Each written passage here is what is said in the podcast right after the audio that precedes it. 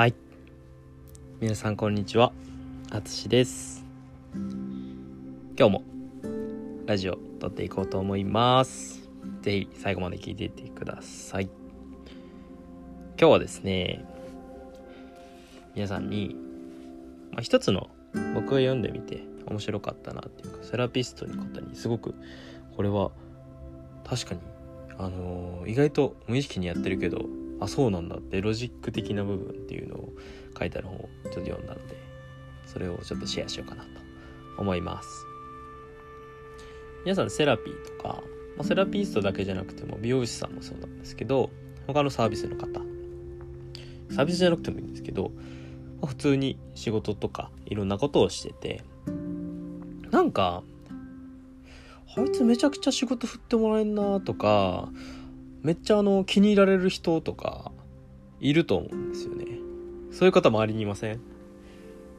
え、結構僕はい、いてとか、あのいるんですよね、思ったりとか。でも自分でもすごくこう、あ、あのすごくこういう感じでやっといたら仕事もらえるなとか、あのいうのが体験ベースでもあったりするんですけど、実際に今日紹介するのは錯覚資産って聞いたことありますかね。錯覚資産っていう本があるんですけど、そこに書いてあったこととか、あとは僕が体験してきたこととかがすごくあの参考になるんじゃないかなと思ったので、今日はそれをお話ししようかなと思います。で、皆さんセラピストの方はセラピーをするときに絶対必ず聞いたことあったりとか、通る道の部分にメラビアンの法則って聞いたことないですか？ありますあります僕はあの前あの一番最初に入った整骨院の会社さんで研修でこのメラビアンの法則やったんですけど、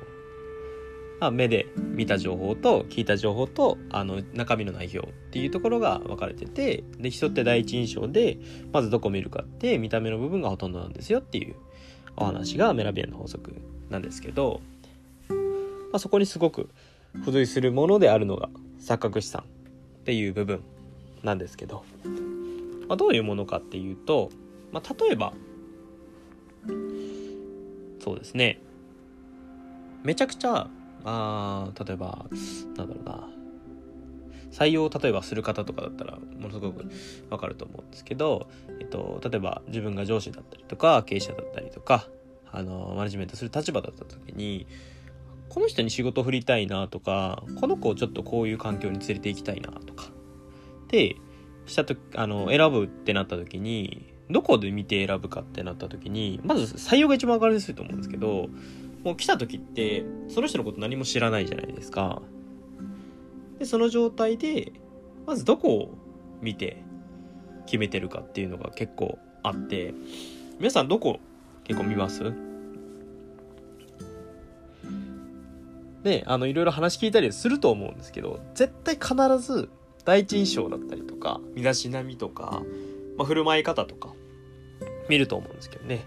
見ると思うんですよね。僕はよくあの スリーエー って例えるんですけど、えっと、アトモスフィア、アティチュード、アクションのみっつなんですけど、アトモスフィアっていうのが、あの、見え方ですね。あの、み、なんだろうな、こう見た目とか雰囲気だったりとかっていうのをアトモスフィアって呼んでるんですけど、で、ふたつめがアティチュードっていうんですけど、これが物の捉え方とか、物へ対しての当たり方っていうところがあってのみっつめのアクションっていうところになるんですけど、このふたつの部分の特に身だしなみとか見え方とか、あとは物の捉え方とか当たり方っていうところを結構見てるんじゃないかなと思ってて、で、えっと、身だしなみっていうのがどのような影響を与えるか、その人に対してっていうのを思って、例えば行動してる人って、例えば ティーピーオー に合わせて服を変えてみたりとか、あのなんだろう普段から髪セットしてしっかり、あのなんだろうなこう人前に立つような状態を常にやってるとか、あとはそうですね、そういうところを普段からやっておくと、えっと、例えば採用の時にどこを見てるかっていうと、仕事に必要な資格とかよりも身だしなみの良さの方が採用決定に結構大きな影響をもたらしてるっていうデータが出てるんですよね。でもこれあの採用した方に話を聞くと、脳では外見でと外見で撮ってないって錯覚してるんですよね。いや、その人が能力高そうだったから撮ったって言ってるんですけど、実際のところは例えば本当に外見の優れてる方を撮ってるみたいなんですよね。これって何が脳の中で起きてるかっていうと、錯覚したんですね。これが結局その見た目とか捉え方とかその当たり方とかっていうのが優れてる、見た目のそのなんだ服装とかが優れてる、顔が優れてるとかしっかり綺麗にしてるとかっていうところが優れてると、全体的なスキルとか能力も優れて見えちゃうっていうのが錯覚したんですよね。だからえっとなんだろうな、まあこう例えばすごく容姿をしっかりしてて、あのー、なんだろうな仕事できそうな感じ。結構あのね、そういう環境に行ったりとか、あの伸びていく方ってすごいできそうな印象があったりとか、すごくねイケてる長さんとかって、まあ、できそうな感じが結構あったりするんですよね。そのできそうっていうのがすごく重要で、できそうって見れると、あのなんだそういう環境に連れてってもらったりとか、あとは、まあ、そういうスキルを、まあ、仕事を振ってもらえたりとか、あこの子に頼んだらできそうだなって仕事を振ってもらえたりとかっていうのが結構あったりする。で、僕の体験ベースでこれ実際にかたあのあったなって思うのは、とやっぱりこう見た目とかを、えっと、本当にずっと気にしてて、あの髪とかもしっかりセットしたりとか、まあ、服装だったりとか体もずっと鍛えてて、まあ、太ってたことが、まあ、専門の時はちょっとじゅっキロ太ったんですけど、そこから痩せてもう就職してからずっと、あのー、しっかり毎回筋肉がしっかりあるような状態いつでも抜けるような状態ですねっていう状態にしてたりとかすると、まあできそうだったりとか、あのすごくこうそういう場所にティビオに合わせて服装を選ぶとかすると、あのそういう場所に呼んで呼んでもいいなとか、そういう環境に連れて行きたいなって思ってもらえるような普段から接し方とか、あの見せ方をしておくっていうのがすごく重要で、そうすると、えっと、いろんな仕事を振ってもらえるので、例えばこれあのめちゃくちゃスペックが高くてあの能力が高い人でも服装はジャージでめちゃくちゃ髪もあの全然なんだろうロン毛でまとまってなくてぐちゃぐちゃで爆発してるみたいな感じの人が前者で、後者がめちゃくちゃそういうなんだろうな髪しっかりきれいにしたりとか見た目をしっかり整えて清潔感を触れさせているような状態だけど、えっと、で当たり方とかもすごく良くて、すごくこう素直に貪欲にあの自分頑張りますっていう感じで、あのなんだろうな言われたことに対してしっかり素直に取り組んでいくっていうような状態の人がいた時に、どっちをこうそういう環境に連れて行きたいかって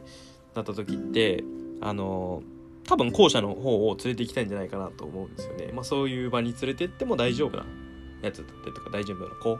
ていうのを連れて行ったりとか、まあ、そういうなんだろう、あこの子だったら責任感あるから仕事振れるな、で仕事振れる仕事振るとかっていうような状態になると思うんですよね。そうすると、えっと、いろんな仕事を振っていただけるのと、いろんな環境に連れて行っていただけるので、例えばさっき言っためちゃくちゃスパックスペック高くて高、あの高学歴でめっちゃ能力実力もあるっていう方と、もうそんなに実力はないんだけどそういう錯覚したできそうだったりとか頼みたいっていうところの錯覚される、そういう スリーエー アットホームスリーエーとかアッティチュードの部分がしっかりしてる人っていうのは、そういう環境に触れる機会の回数が増えるんですよね。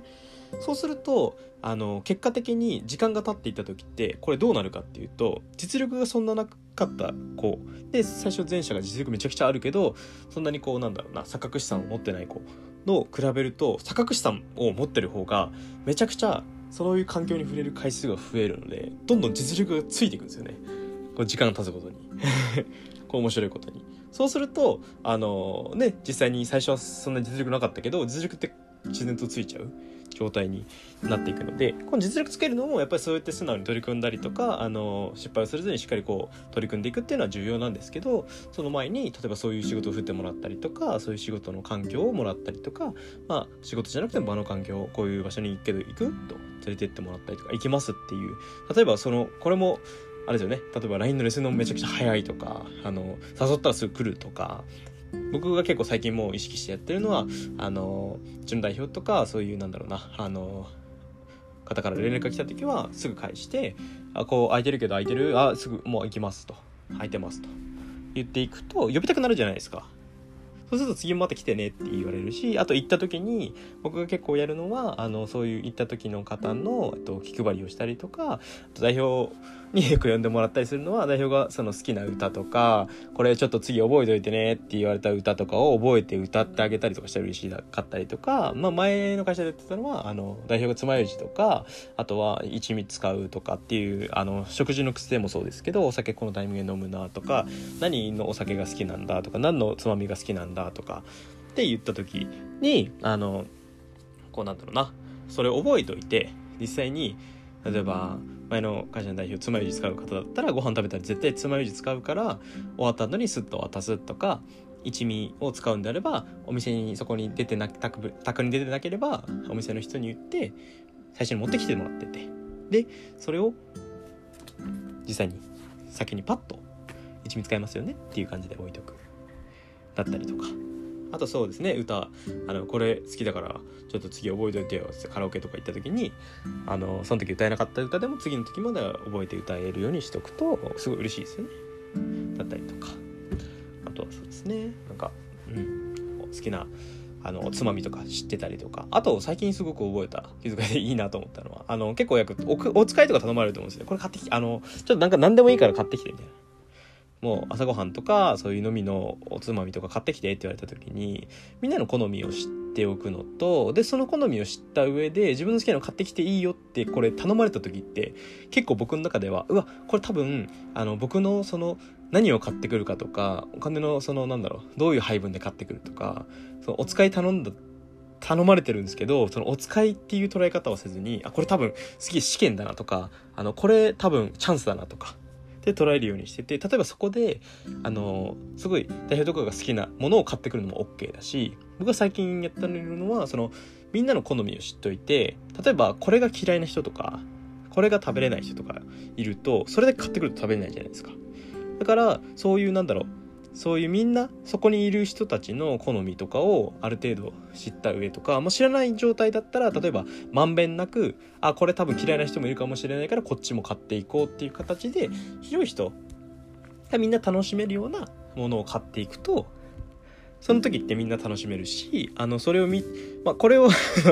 結構見て頼んでるか分かんないですけど、その例えば代表だったりとか、その上司とか、そのお使い頼んだ方がもし見てた時って、これあこの子はそのこういうとこまで考えてできるから、こういう仕事振ってみようとか、こういう環境を連れていこうって思ってもらえるような普段から接し方とか、そういうあの捉え方、当たり方をしておくと、錯覚資産ってものすごく高くなるから、実力もそれとともに実力つけれる環境というのも取れるんじゃないかなって思ってますで実際にこうすごい錯覚資産の今日はお話をしようと思ってたんですけど、それあの体験ベースがすごく多くなっちゃったんですけど、まあえっと実力があるからではなくて、実力があると錯覚させれるからいいポジションを手に入れられてることが結構大きい部分占めてたりするんですよっていうお話が書いてある本なんですけど、実際にそうで、実力も確かに大事で、セラピストの方だったら技術も確かに大事で、技術もめちゃくちゃ大事で、でも技術があるからじゃなくて、例えばすごく人当たりが良かったりとかするのもそうだし、すごくできそう、技術できそうっていうのも見せるっていうのもすごく重要で、例えば技術めちゃくちゃあるけど、もうなんか全然こうなんだろうな、あの卓とかがすごくあのブカブカだったりとか、あの髪型がすごくなんかこうある程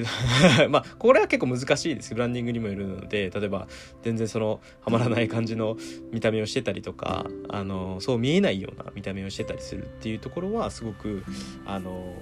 まあすごくもったいないというか、実力でせっかくのあったりとか、実力伸ばす環境に行けるのに行けないっていうところになってしまうので、もったいないんじゃないかなと思うんで、ここは意識してやると結構いいんじゃないかなと思うので、今日はこのお話をしていきました。錯覚資産ってすごく僕も意識しだしてっていうか、もともと結構意識してたのかなっていう部分でもあって、あのいろんなお仕事いただいて、今でこそそうですねセラピストやったように、あのなんか資料作ってみたりとか、ウェブを作ってみたりとか、動画作ってみたりとか、あのこういう感じでラジオを撮ってみたりとか、いろんなところの広がりっていうところにもつながっていくし、いろんな方との出会いともつながっていくと思うんで、やってみるといいんじゃないかなと思うので、ぜひ参考にやってみてくださいですね。でこのイメージとかはあの付け方っていうのとか、今後のその自分の理想のイメージの作り方とかも同じくあったりするので、そういうのもお話今後できたらいいなと思ってますので、ぜひ皆さんまた聞きに来てください。今日はちょっと長くなっちゃったんですけど、またぜひぜひあのー、いいなと思ったらシェアお願いしますじゃあまた皆さん、今からお仕事行く方は行ってらっしゃい、お休みになる方はおやすみなさい。じゃあまた聞きに来てね。バイバイ。